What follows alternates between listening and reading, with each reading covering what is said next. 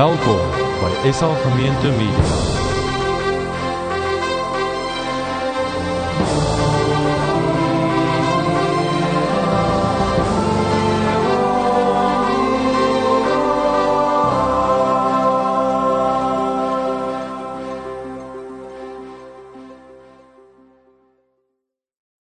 Van my kant af vanoggend baie hartlik welkom.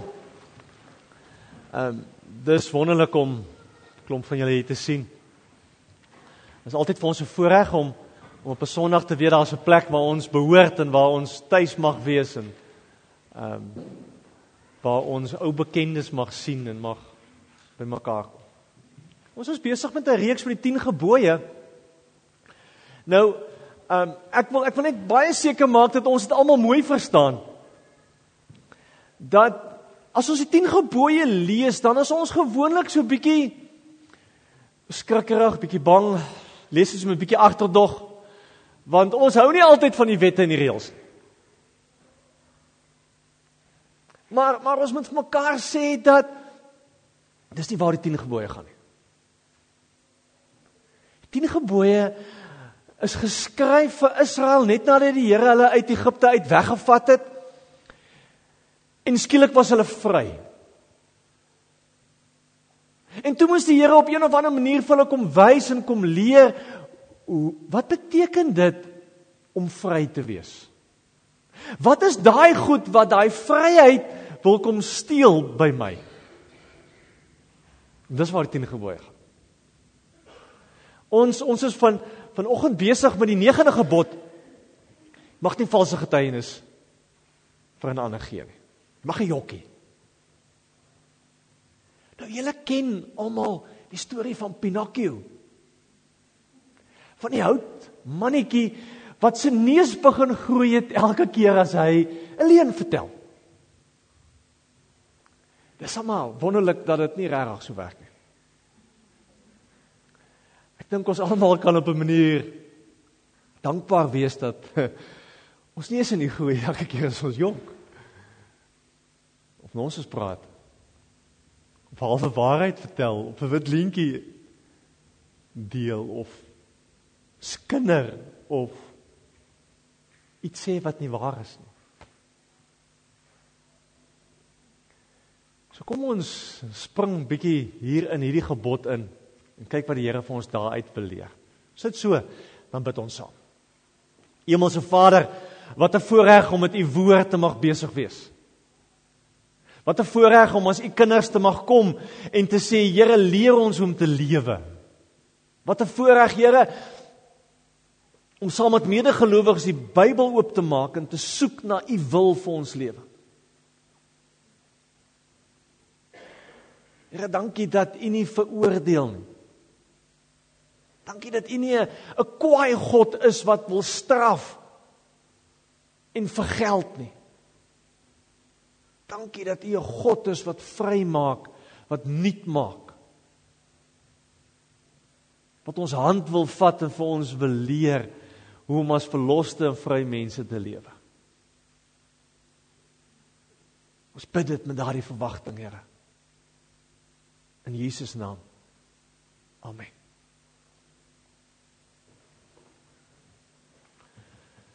Ons gaan saam lees 'n paar skrifgedeeltes Ehm um, die van julle wat nie 'n Bybel het nie en net 'n Bybel wil hê gee net 'n aanduiding. Ehm um, die van julle wat op iPhone of iPad is, jy gaan net daarna Bible Reader toe. YouVersion toe, gaan live en skryf SA gemeente daarin en dan gaan hy jou so intoe vat. Die vele wat by die huis is wat saam met ons kyk, uh, ja, gaan al jou Bybel, lees gerus saam met ons hierdie gedeeltes. Ons gaan vanoggend begin met Um, Genesis hoofstuk 3, ons begin maar voor in die Bybel. Ons sien die meeste goed begin voor. Ehm um, is baie interessant die eerste sondes en so aan wat ons lees begin ook maar voor. Ehm um, so ons begin by Genesis 3. Ons gaan daar lees vanaf vers 8. Genesis 3 vers 8. Hartseer verhaal van ehm uh, wat in die paradys afspeel. As die Satan kom en 'n leuen kom vertel, en Adam en Eva glo hom. En dan lees ons vers 8.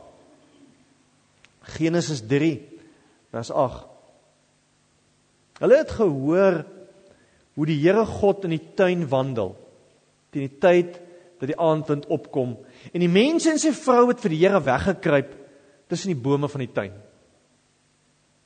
Maar die Here God het na die mens toe geroep en vir hom gevra: "Waar is jy?" En die mens antwoord: "Ek het uur wandel in die tuin en ek het bang geword want ek is kaal. Toe het ek weggekruip." Here God vra toe: "Hoe het jy te wete gekom dat jy kaal is? Het jy tog nie van die boom geëet waarvan ek jou verbied het om te eet nie?" Die mens het geantwoord: Ja Here, ek is skuldig, ek is jammer. Nee. Die mens het geantwoord: Die vrou wat U my gegee het om my by te staan, sy het vir my van die boom se vrugte gegee en ek het geëet. Toe vra die Here vir die vrou: "Wat het jy nou gedoen?" En sy sê: "Ja Here, ek was verkeerd." Nee. Die slang het my mislei en ek het geëet. Dan blaai ons Psalm 15. Ons in die middel van die Bybel. Um, Psalm 15.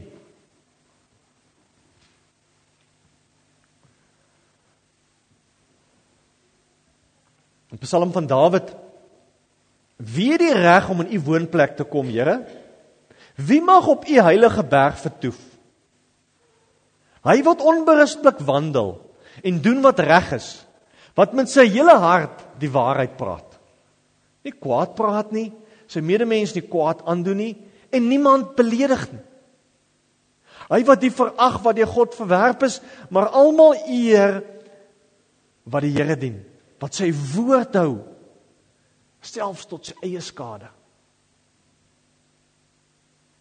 En dan gaan ons na twee gedeeltes in die Nuwe Testament. Die eerste is Matteus 5. As Jesus kom praat um, in die bergpredikasie Dan sê Jesus in Matteus 5 baie baie eenvoudig, baie reguit sonder om dit te moeilik te maak sê die Here in vers 37 Laat julle ja eenvoudig ja wees. En julle nee, nee. Wat meer gesê word is dit kom van die bose. Nou blaai ons om na Jakobus hoofstuk 3. Kobus 3 een van die laaste boeke in die Bybel. Ehm um, net so met dwars deur die hele Bybel gegaan. Ons moet 'n paar minute ehm um, lyn D getrek. Jakobus 3 ons gaan daar lees vanaf vers 2. Jakobus 3 vers 2. Ons struikel almal in baie opsigte. As iemand nooit struikel in wat hy sê nie, is hy volmaak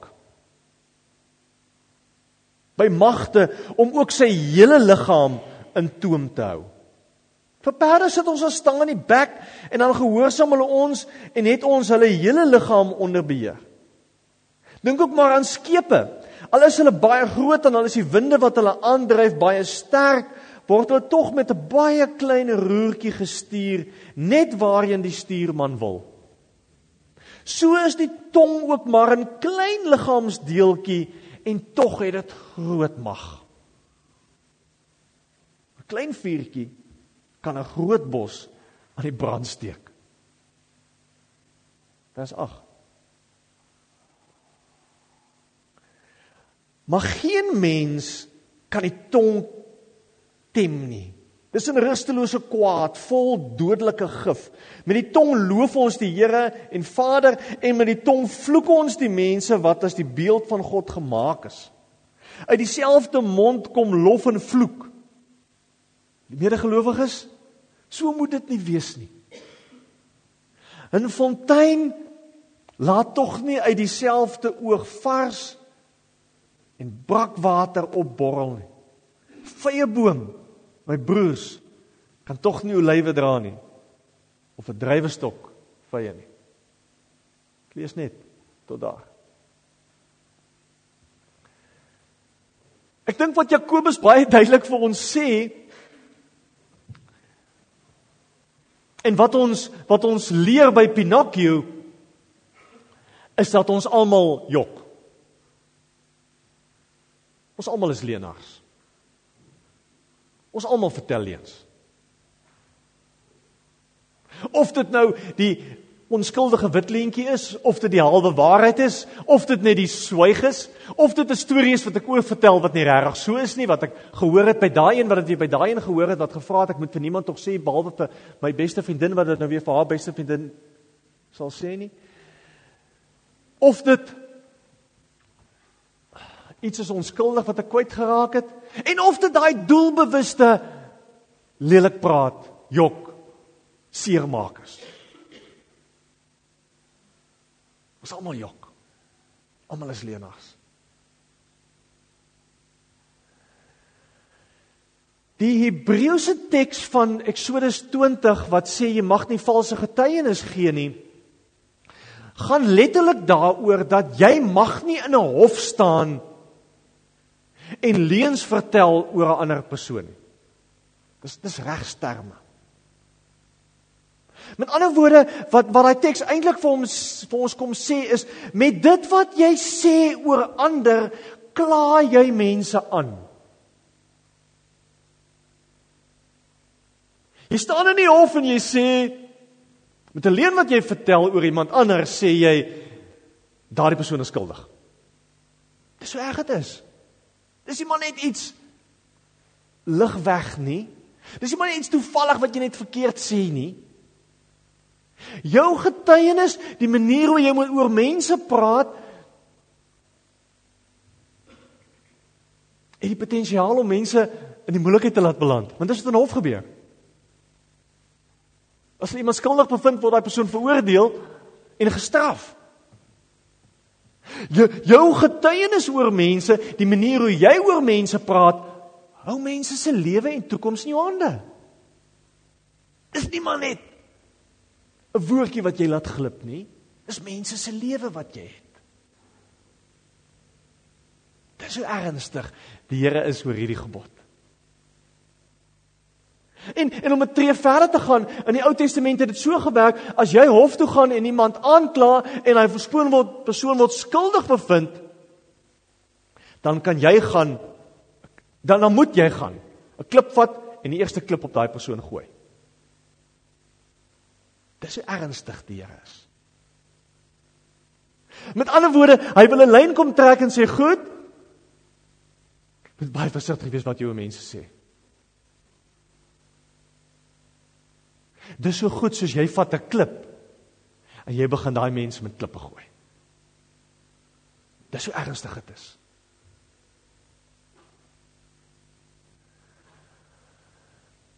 Die negende gebod kom herinner ons daaraan. Die negende gebod, gebod kom sê vir ons dat ons woorde geweldig mag het.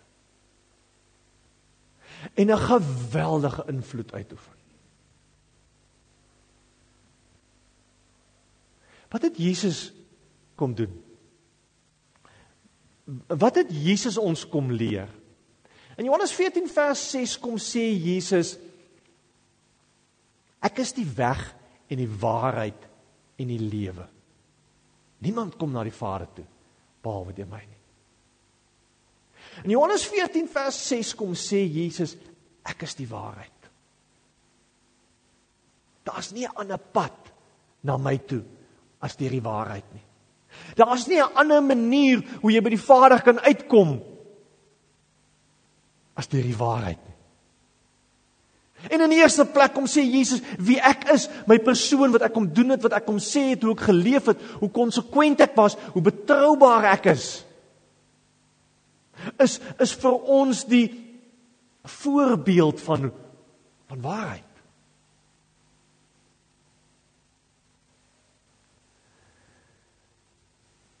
En in ons lewens weet ons hoe werk dit. Die waarheid maak vry om die waarheid te praat, haal 'n las van jou skouers af. Om te jok. Dis 'n skadu weer oor jou want jy weet die hele tyd ek moet met daai leen saamleef en net net versigtig wees dat iemand my nie uitvang nie sodat ek nog 'n leen kan vertel om in daai skadu weer te bly. Waarheid maak vry. Dis wat Jesus vir ons kom sê.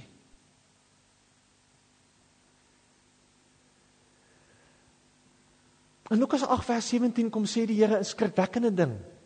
Hy sê wiele wat alles wat verborge is gaan in die lig kom. Alles wat jy wegsteek gaan oopkom.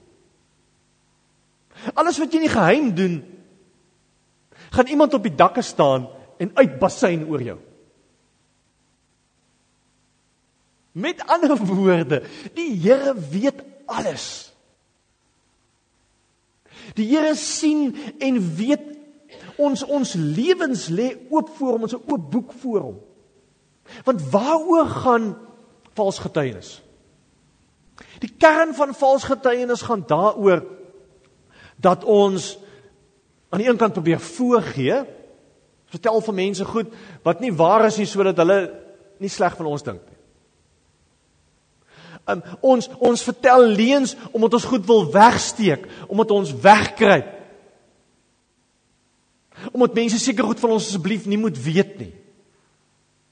Omdat mense nie minder van ons moet dink nie, jok ons. Om ons uit die moeilikheid uit te hou, jok ons. sien hulle die lyn? Dis presies wat gebeur in die paradys. In die paradys as as Adam en Eva um, ongehoorsaam is aan die Here en die Here kom na hulle toe, Maar kruip hulle weg. Want hulle weet hulle is verkeerd.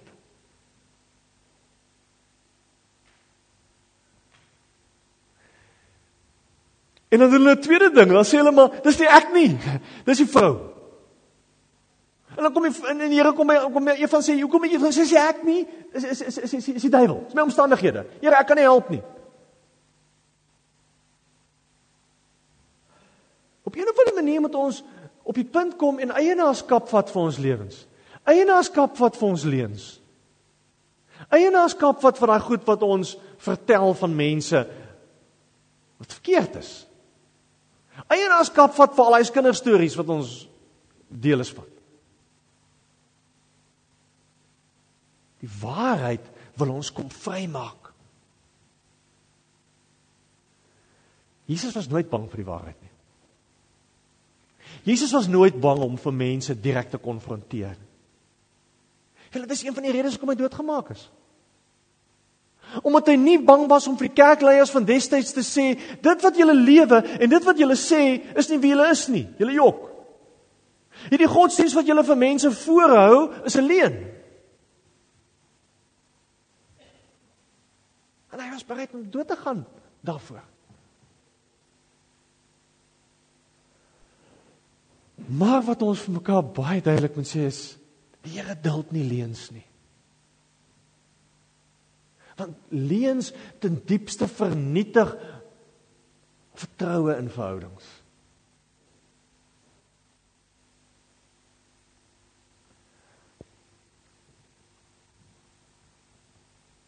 In Johannes 8 vers 44 as Jesus praat oor die waarheid dan doen hy 'n interessante ding. Dan sê, weet julle wat is die eintlike probleem van die leuen? Die eintlike probleem van die leuen is die duiwel is die vader van die leuen. Met ander woorde, as ek my besig hou die heeltyd met leuns dan verklaar ek my loyaliteit. Ons is 'n kind van die duiwel. Dis wat Jesus soveel woorde sê. As as Jesus die waarheid is en ons is nie lief vir die waarheid nie en ons is nie mense van die waarheid nie en ons vertel nie die waarheid nie. Dan kan ons op 'n punt kom en sê maar waar lê jou eintlike lojaliteit dan? Nie by die waarheid nie. Dis so ernstig Jesus oor hierdie gebod is. Nou goed, hoe moet ons hoe moet ons met woorde en die waarheid omgaan? Ek dink daar's daar's vyf goed wat ons mekaar moet sê. Die eerste is dit wat in Jakobus 3 vir ons kom vertel word en dit is pas op vir die mag van die tong. Gaan nog weer na Jakobus 3 toe. Maak gou weer julle Bybels daar oop. Ek wil vir julle gou 'n paar paar goed hier wys. Wat Jakobus hieroor sê. Jakobus begin as hy sê ons vers 2 ons struikel almal in baie opsigte. As iemand nooit struikel in wat hy sê nie, is hy volmaak.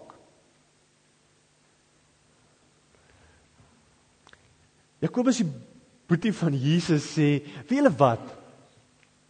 Ons kry nie die ding reg nie. Kom ons kom ons verklaar dit nou sommer openlik. Niemand van ons is volmaak nie. Ons almal het 'n probleem.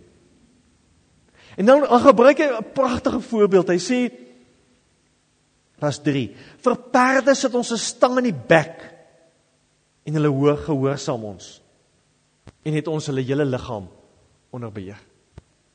Is amper as hy wil kom sê, asof Jakobus wil kom sê, weet julle woorde is soos wilde diere.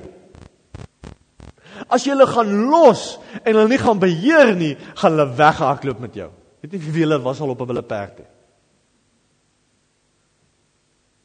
As jy hom gaan los, gaan hy op 'n kol afgooi. Jy moet dit weet. Dis wat ons woorde doen. Dis die impak wat ons woorde op ons het.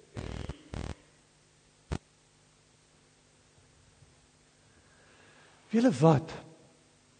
Ons almal se lewens is vol daar's baie stories van seer kry. Mense wat goed gesê het oor ons en van ons, vir ons. Wat seer maak. Ons almal het sulke stories.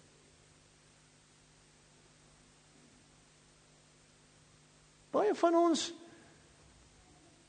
sal weet daar was goed wat ek vir mense gesê het wat seer gemaak het. Wat nie reg was nie.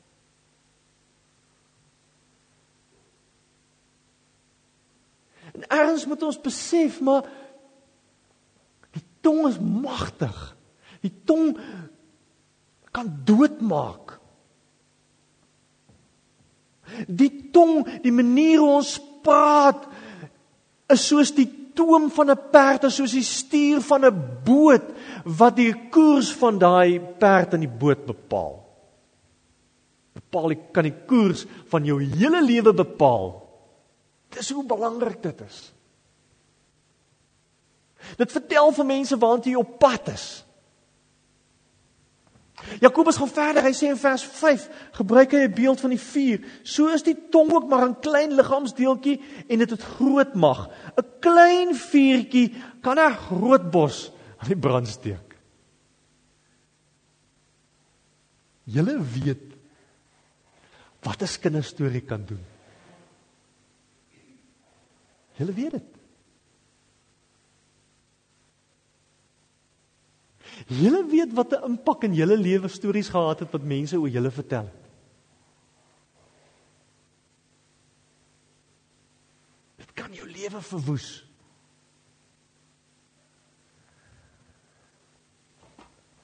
Eenmal die storie gelees van die persoon wat by 'n monnik gekom het.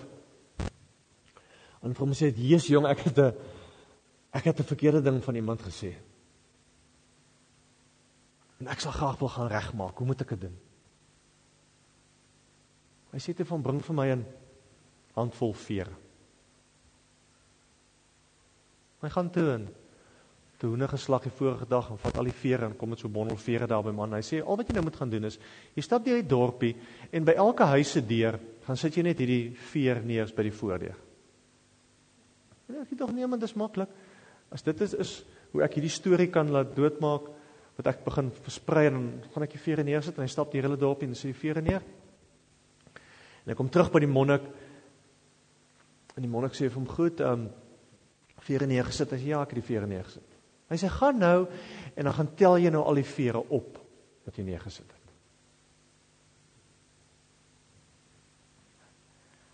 Hy kon nie. Dis die mag van die tong. Jy kan nie teruggaan en die storie gaan doodmaak nie. Kan nie. Dis te laat. die storie hardloop. Dis hoekom dis hoekom Jakobus sê dis soos 'n vuur. As jy hom gaan los, gaan hy lewens verwoes.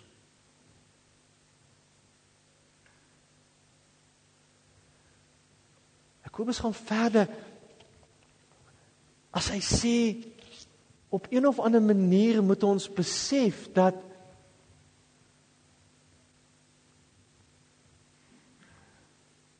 dat die manier hoe ons praat en dit wat ons sê iets van die dubbelslagtigheid van ons lewens verklap. Hy sê in die einde vers 9 vers 10 sê hy dit uit dieselfde mond loof en prys ons God. Presies dieselfde mond vloek ons mense. Vertel ons leuns. Maak ons seer. Hoe werk dit? Ons mos nie van ons stel om so te wees nie. Dit is een van die grootste verleenthede vir ons as gelowiges, dit. Dat ons nie konsekwent is nie.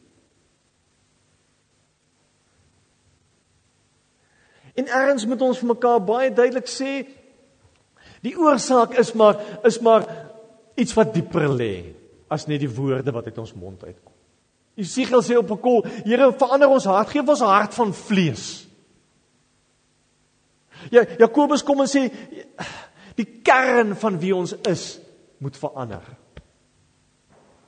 Ons moet verstaan watter impak ons woorde op mense het. Ons moet dit verstaan.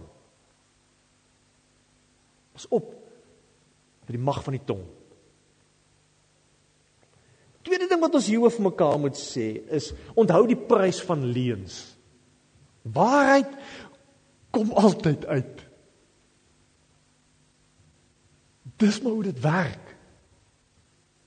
En die hartseer gevolge van 'n storie wat jy versprei het van iets wat jy gesê het oor iemand, van lelik praat met iemand, het altyd die potensiaal om die verhoudings te vernietig, om vertroue te breek. Om te maak dat jy nie mense in die oë kan kyk. Om te maak dat jy jou geloofwaardigheid verloor. Maak seer.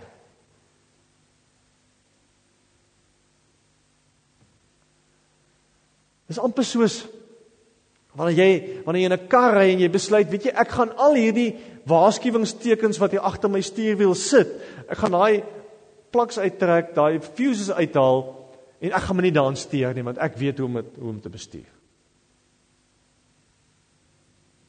Dis omtrent wat ons doen. Die Here kom en sê dit gaan gevolge hê die goed wat jy sê oor mense. Hoe verhoudings is daar wat al seë gekry het? Hoe vriendskap is daar wat al vernietig is? Hoe goed wat gesê is, wat nie gesê moes gewees het nie. So op 'n manier sal ons maar moet leer om ons tonge te byt. As jy terugdink in jou lewe, hoeveel keer was daar situasies wat jy wat jy vandag aan terugdink en sê maar ek moes eintlik niks gesê het nie. Dis baie baie.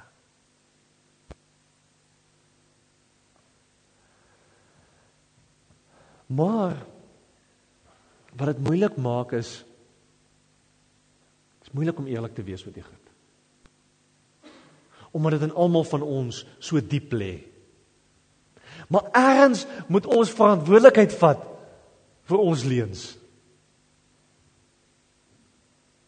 vir ons verkeerd praat. Jesus sê keer op keer vir ons, daar's net een manier hoe jy vry word. En dis om daai kern van jou lewe weer reg te kry. En dis nog waar die 10 gebooie gaan, as ek in die begin gesê het. Die 10 gebooie gaan daaroor om ons vry te hou. Nie om ons wette en reëls vir ons te gee wat ons moet doen nie. Die bedoeling van die 10 gebooie is om te sê ek het jou uit Egipte uit die land van slawerny bevry. Ek het jou vrygemaak, kom ek help jou om in daai vryheid te leef. En as daar een ding is wat ons verslaaf, dan is dit die stories wat ons oor ander mense vertel. Dan is dit die leuns wat ons vertel, dan is dit die goed wat ons sê wat ons gevange hou, wat ons slagoffers maak.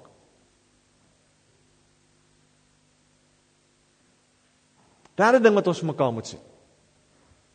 As 'n hoopskinder. Hoopskinder. Dis valse getuienis. Dis halwe waarhede. Dis jou weergawe. Hoekom skinder ons van mense? Partykeer doen ons dit omdat ons jaloers is. Partykeer doen ons dit omdat ons dink ons gaan beter voel oor onsself.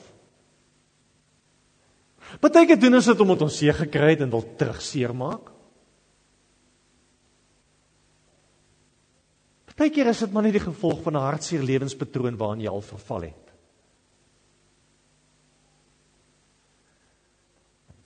Hou op.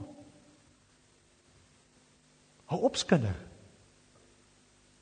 Ek ek ek lees 'n interessante ding wat iemand skryf en hy sê um, wat hy ook kan doen is eenvoudig as jy 'n storie hoor om vir iemand te sê, "Jong, kan ek daai storie vir daai persoon gaan vertel?" Kan kan kan ons gou neerskryf en jy teken naby en ek gaan wys dit vir daai persoon. Gaan jy daai selfde storie vertel as daai persoon in die vertrek was? Gaan jy dit doen? Dis maklik. Of op 'n of ander manier moet ons op 'n punt kom en sê ek gaan nie sulke stories meer duld nie. Ek gaan nie maar net stil bly in die vertrek en maak of ek gehoor het nie. Ek gaan opstaan en sê nee. Ek wil dit nie hoor nie. Uitstap. Want die Bybel sê baie duidelik, jy mag nie valse getuienis lewe nie.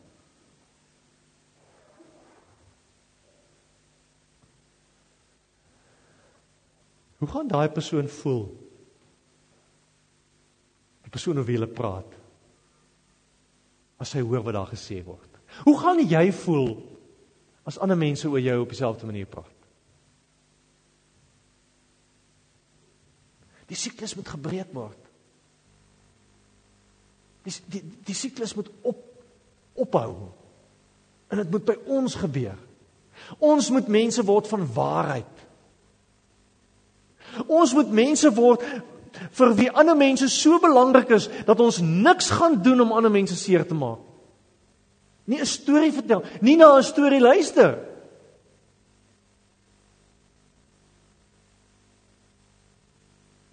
Wat ons weet nie reg is nie.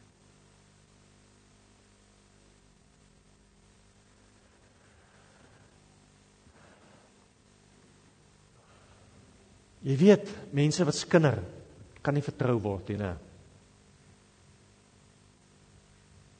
Weet dit. Betroubaar is ons. En dit in die inligting wat mense ons mee vertrou. Nie vals getuienis lewer nie. Vierde ding wat ons mekaar moet sê. En dis altyd die wonder van die van die 10 gebooie. Ons ons lees die 10 gebooie in in ons lees dit as jy moenie, mag nie, mag nie doodslaan nie, mag nie steel nie, mag nie egbreek pleeg nie, mag nie vals getuienis lewe nie. Maar wat is die positief daarvan? Die positief daarvan is praat die waarheid. Ons moet mense word wat lief raak vir die waarheid. Langeoor van dit gesê, as jy die waarheid praat, kan jy maar kort geheue hê. Hoef jy baie goed te probeer onthou. Praat net die waarheid. Natuurlik mag ons geheime hê. Natuurlik hoef jy nie met almal oor alles te praat nie. Natuurlik is daar seker goed wat wat vertroulik is. Wat persoonlik is.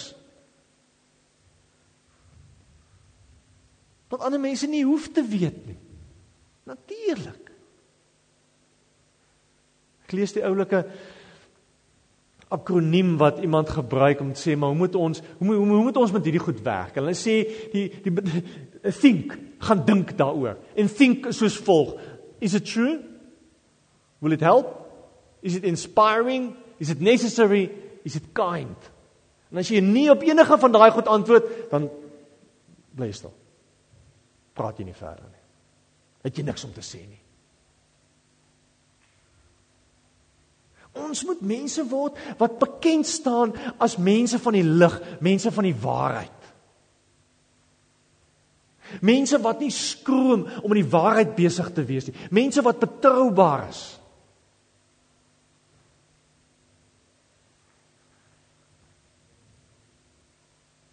Die gebod daag ons uit om vir ons naaste op te kom.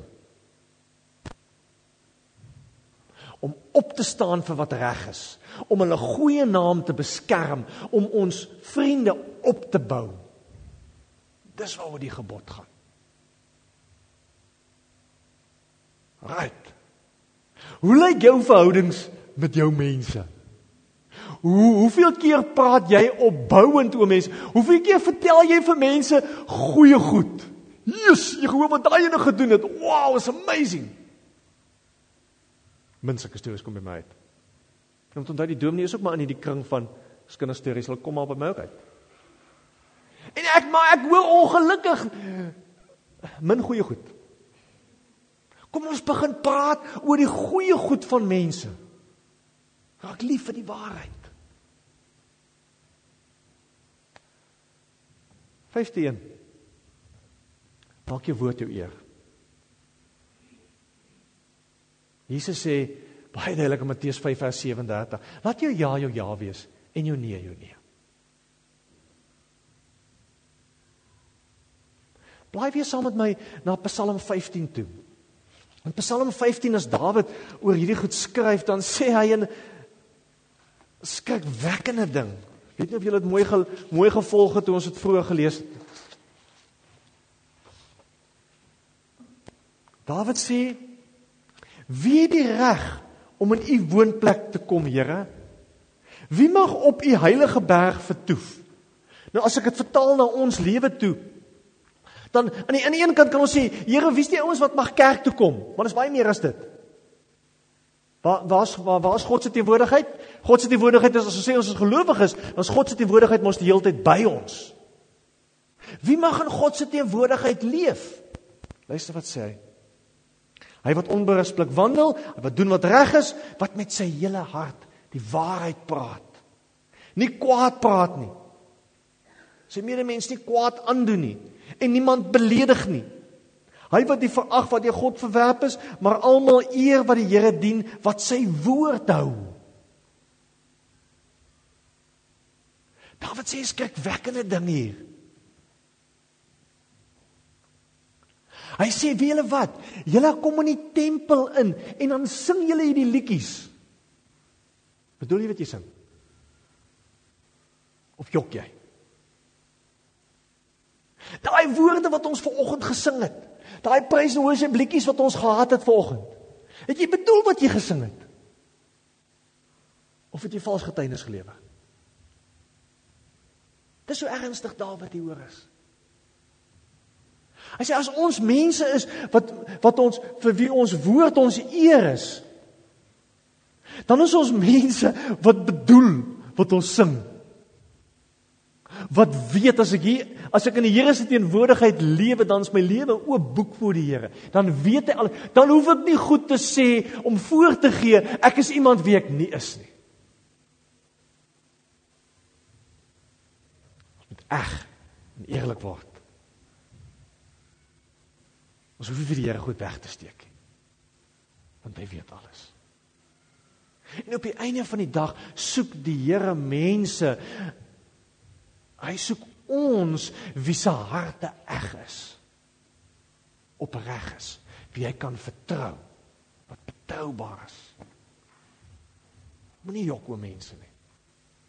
Moenie leuns vertel nie. Moenie skinder nie. Praat die waarheid.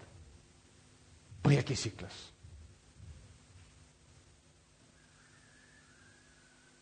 Kom ons bid.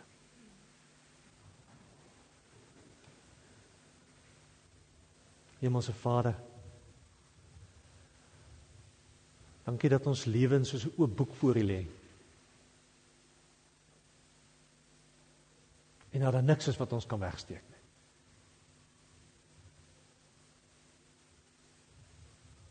Dankie Here dat U alles van ons weet. Elke gedagte in ons hart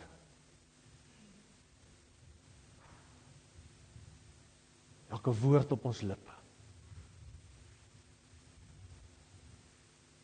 Here, dankie dat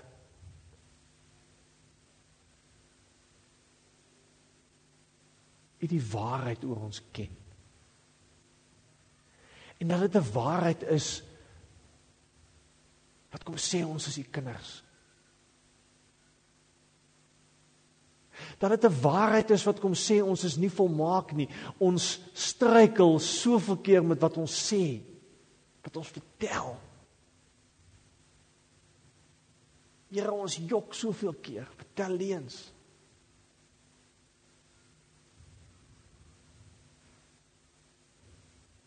Dankie dat ons eerlik met U mag wees daaroor.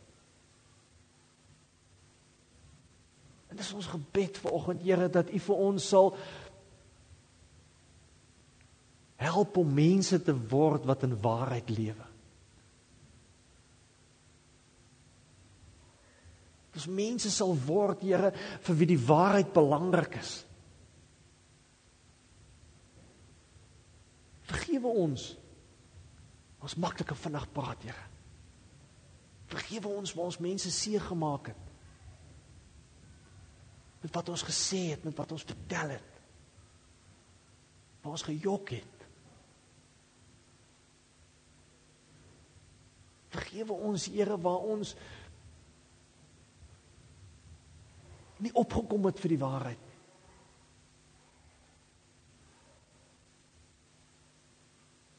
Here Jesus, as ons vanoggend hier na U toe kom, dan is dit ons gebed dat U vir ons sal help om om baie naby aan U te leef want U is die weg en die waarheid en die lewe. U ken die waarheid oor ons. U ken ons harte. U weet hoe graag ons wil reg leef, wil reg doen. Wil reg praat. Help ons, Here. Asseblief.